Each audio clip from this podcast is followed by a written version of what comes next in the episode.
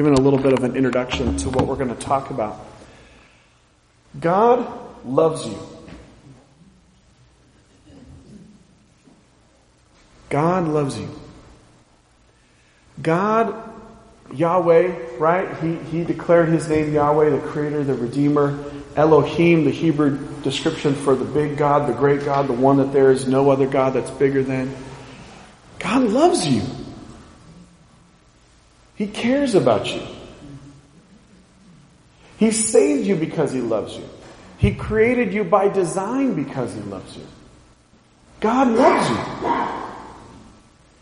And each of us, every day, can use a reminder of that and also an expansion of our understanding of that. Did you know that you can grow? You can grow. You can grow in your understanding. You can grow in your relationship with God. You can grow as a person. And that includes an understanding of God's love for you, what that means. And then that is going to naturally have results. It's going to naturally have benefits. Are you hearing me? It's a good God that we serve, that we believe in, that we love, that we turn to. And He, He loves us. We, we have to start there. It's unavoidable. It's irresistible, right? Unavoidable, irresistible truth. Now, we're in a series called Safe Place. We're talking about one of our core values. For us as a church, City Harbor Church, as you see on the screen, a safe place to find and follow Jesus. And in this, we're turning to the scriptures and we're talking a little bit about why. Why do we do what we do? And how do we do what we do? That's a, that's a part of what we're talking about. And I'm taking us back a little bit to the journey that um, Pastor Rebecca and I had, even in the praying about what is it that God wants us to do, God revealing His plan, His vision, His dream for this church and what it looks like, even from the very beginning. And, and God used Psalm 107 in that journey for us as the words leapt off the page as God was describing what kind of church this was to be. Describing God and God's relationship with people that are hurt, people that are hungry, people that are thirsty, people that are disenfranchised, people that are oppressed, people that are looked down on. And it says, He led them straight to safety to a city where they could live. In that moment, after having studied the New Testament in depth for hours and hours and seeing over and over that the way that they started churches was they went into the middle of a city. God was speaking to me that this church was to be in the middle of the city. Pull up the map and look, oh, there we are. Right? And God has a heart for cities. They are by His design. In fact, in the description that we get of scripture of what will be after Christ's return is a revelation of a city that He is building, that He is preparing. To a city where they could live. He calmed the storm to a whisper and stilled the waves. What a blessing was that stillness as he brought them safely into harbor. But that, mean, talking about our core values, they come from our core beliefs and they affect our core practices, the things that we do. And by all this terminology, I don't want you to get distracted by vocabulary. What I'm talking about is some of the basic simple simple foundational things that if you took them out of this church, we would no longer be who we are. Who we are at large as God's kids, but also who we are and who God has specifically designed us to be, specifically called us to be. And one of the things that God has specifically called us to be is a safe place for people to find and follow Jesus. So a part of what we're talking about is how does that look? What's involved with that? Are we together? Right?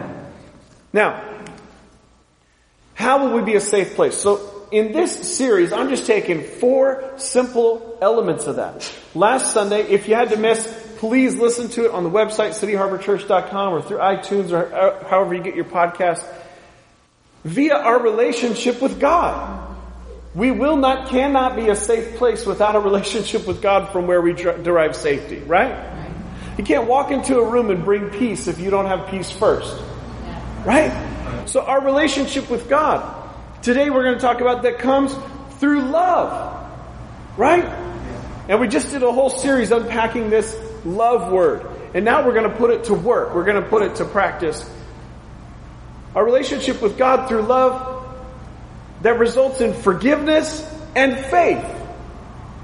For us as a church, a, a, spiritual family that comes together, we will only be a safe place if these four ingredients are present. Are you tracking? Yeah. Right? This is essential. This is an essential to, to who we are. What this looks like is when, when we are overwhelmed, when we are challenged, we come together to find a safe place. Your spiritual family where you know that there are people that are committed to you. People that love you. People that will help you. That's what we're talking about. Does that sound good? Does that sound like something that you want? Yes. Sometimes you want to go where everybody knows your name.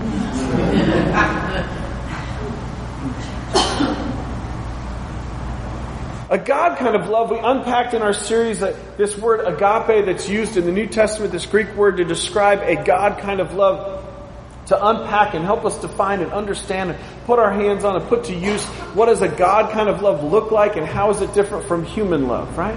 Because we don't want to prejudice God. We don't want to prejudice God by treating Him like He's a human. Right? Because God doesn't love us like humans love us. God loves us with His kind of love. Well, what we found is that this agape love, this God kind of love, is faithful. It's faithful. It includes his affections to be sure. And, and even in the prophets we see that God sings over us. It includes his affection, his, his wooing us, his caring for us, his liking us, liking the things that make us different him enjoying being around us. But it also includes a decision that he makes, not because we are attractive, not because we are valuable, not because of what we do for him, not because we look good, talk right, sound right, smell right. Are you with me? But God does not make a decision to love us for any of those things. But instead, God makes a decision to love us because it is based on His character. It is based upon who He is. God makes a decision to love us and then His love for us is faithful. As Brother Ray was leading us through communion, we're reminded of what was involved with that. Our, our ability to talk to God, to listen to God today is based on a salvation that comes through Jesus Christ. Which, of which God paid the highest price. It was expensive. It wasn't easy. It was an expensive thing where God made a decision to remove the obstacles for our relationship with Him. To love us despite our selfishness, despite our sins, despite when we reject Him, despite when we think we have it all figured out. God's love is faithful. Faithful. God's love is faithful. It is patient. It is kind. It is selfless. God doesn't love us for what He can get out of us. No, that's what humans do. God's love is faithful. It's patient. It's kind. And pain that we experience in this world is oftentimes at the hands of other humans that are not loving God. But even in that pain, God's grace and God's love is in there because God is respecting the free will, the dignity, the ability to choose of that human. God could easily force us to love Him, force us to be good, look good, smell right. He could easily force us to respond to Him, to praise Him. But He didn't. We see in his resurrection, after Jesus is resurrected and before he ascends to the Father, and over a month, and the 500 people that he appears to physically in his resurrected body, not one of them rejected him. They all believed. And yet Jesus ascended to the Father, which gives us an opportunity to accept or reject Him. In and of itself, that which we can be frustrated about and unhappy about includes a decision of God to love us selflessly, faithfully, patiently, with kindness, with respect for our dignity, for our ability to choose. What kind of love is this that comes from the Father? Let's interact with this a little bit more. Jesus is asked, what's, what's the most important thing that God has spoken to date? What's the, the thing that is the most important? And this is his response. Love God with all you've got. All your heart, soul, mind, and strength. This is why recently in the message, Hallelujah, we talked about our worship when we come together. We should worship with all we've got. Ronald loves the Ravens and he loves the Lord. We cheer for both. But which do we cheer for more? Love God with all you've got and love others in the same way that you take care of yourself. Jesus saying these words is not just using a warm fuzzy word or a human kind of love word. He's using the God kind of love word. He's saying agape God, agape each other. Love God and love each other with a love that is faithful, patient, kind, and selfless. Jesus is saying that's, that's, that's the most important stuff. We get this. This is from 1 John chapter 4. Dear friends, now this, the context here, this is for believers. Believers at large. Okay? Not just one local church, but all believers. So this would be relevant even to people, I don't believe in the church, punk the church, I hate the church. Yeah, I felt that way before too. This applies to everybody. Dear friends, let us continue to agape love, he uses the agape love word specifically. Let us continue to love one another, for love, agape love, comes from God. Anyone who agape loves is a child of God and knows God. Not anyone that has warm, fuzzy feelings. Oh, they're all believers, they're all going to be in heaven. That's not what he's saying. He's using an agape love word. Because humans, in their base nature, don't agape love. Right? Anyone who agape loves is a child of God and knows God. But anyone who does not agape love does not know God, for God is agape love. God showed how much He loved us by sending His one and only Son into the world so that we might have eternal life through Him. This is real agape love. This is real love. Not that we agape loved God, but that He agape loved us and sent His Son as a sacrifice to take away our sins. John's saying, we know love by its actions, by the actions it prompts. And there is nothing more pure, no greater a definition of that than what God has done for us in this act. That's why you notice this church, like, can't we just come to church and not talk about Jesus once? No. Jesus is the answer, right? This is how we know real love. Love gives. Lust takes.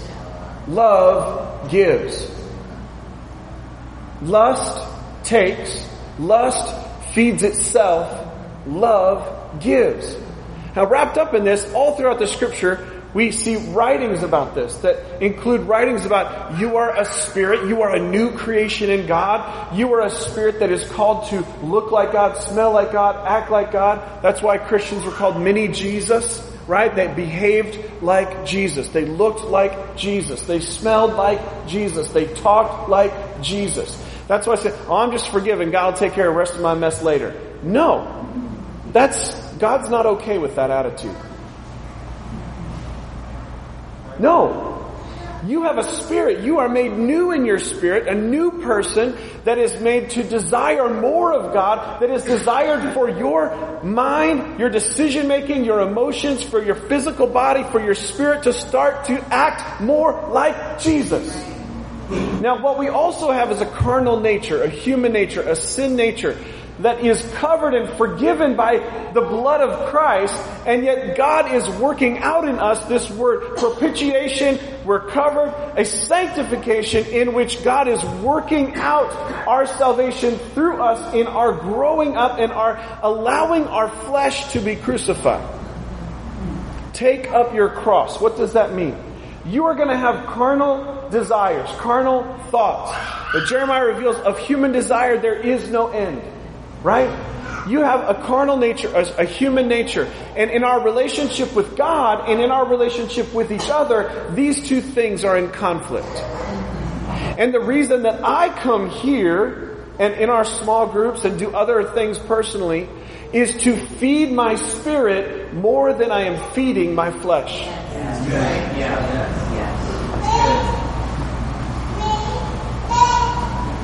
Are you feeding your spirit more than you are feeding your flesh.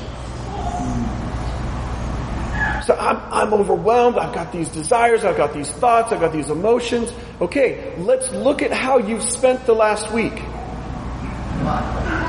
Are you giving your spirit a chance? Give your spirit a chance with a daily intake of God's Word, with prayer, with confessing your sins to Him and to others as the Scripture advises us to do. To honestly confess your sins to others, to quickly receive the forgiveness of God which is complete, which is total, which is whole. talk about that more in a second.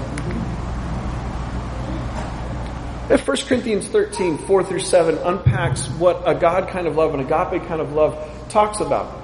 And so I want to talk about that and Think about it both in terms of the way that God loves you, but also in the way that you love other people. Right? So I've inserted this phrase, Jesus love in me is. Now in the text it just says love is. But that love is the agape love word. And if we unpack the definition and the usage of that, we could say Jesus love in me is an accurate translation of what's being said.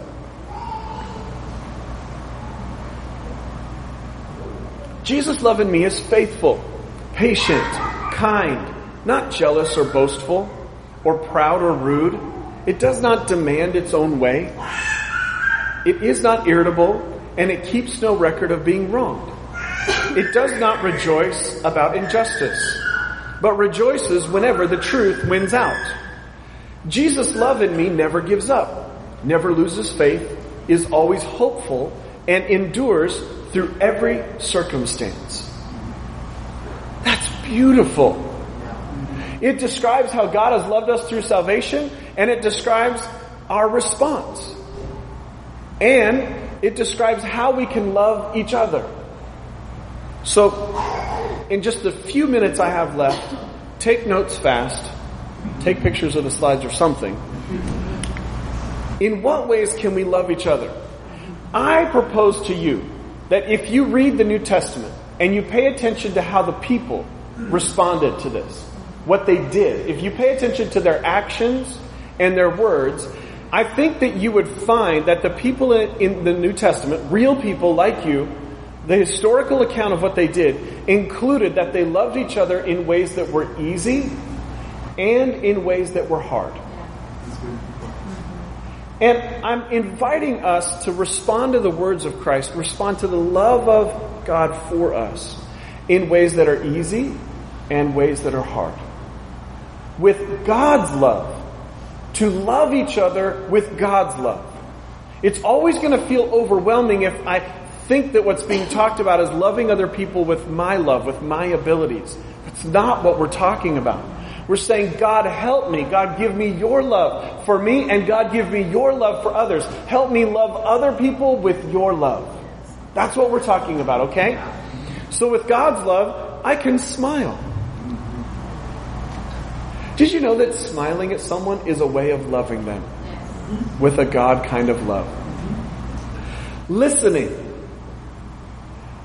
Loving is listening. Loving is listening. Not, not just hearing, listening. Come on. Learning. Loving is learning. Learn about someone.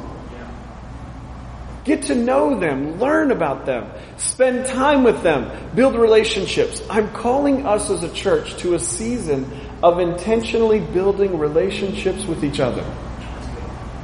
I don't care how you do it. Watch a show together. Read a book together. I'm always a fan of coffee. Right? Think about this. God saved you because He loves you. You are the most like Jesus when you are agape loving each other. Are you with me? Yeah. Yeah? Now,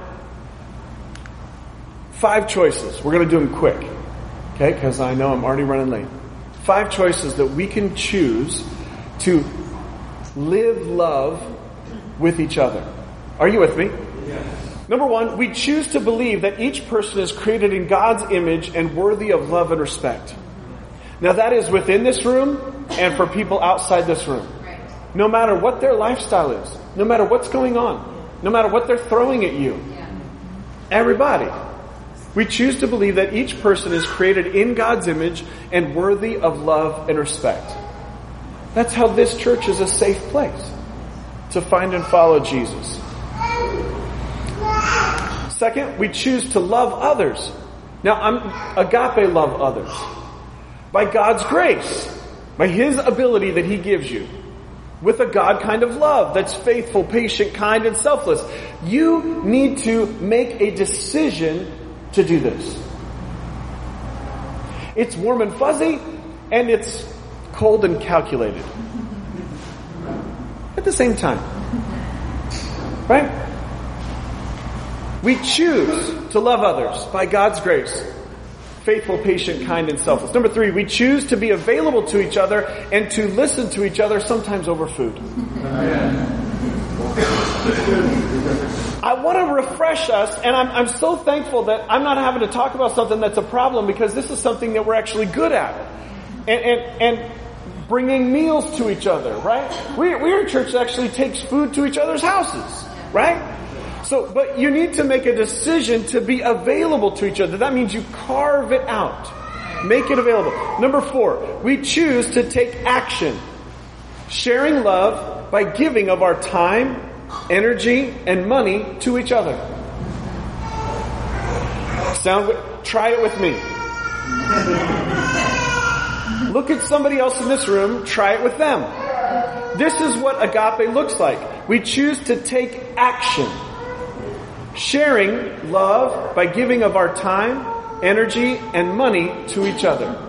Number five, we choose to exercise self-control and treat each other how we would want to be treated. So I know what you've been waiting on.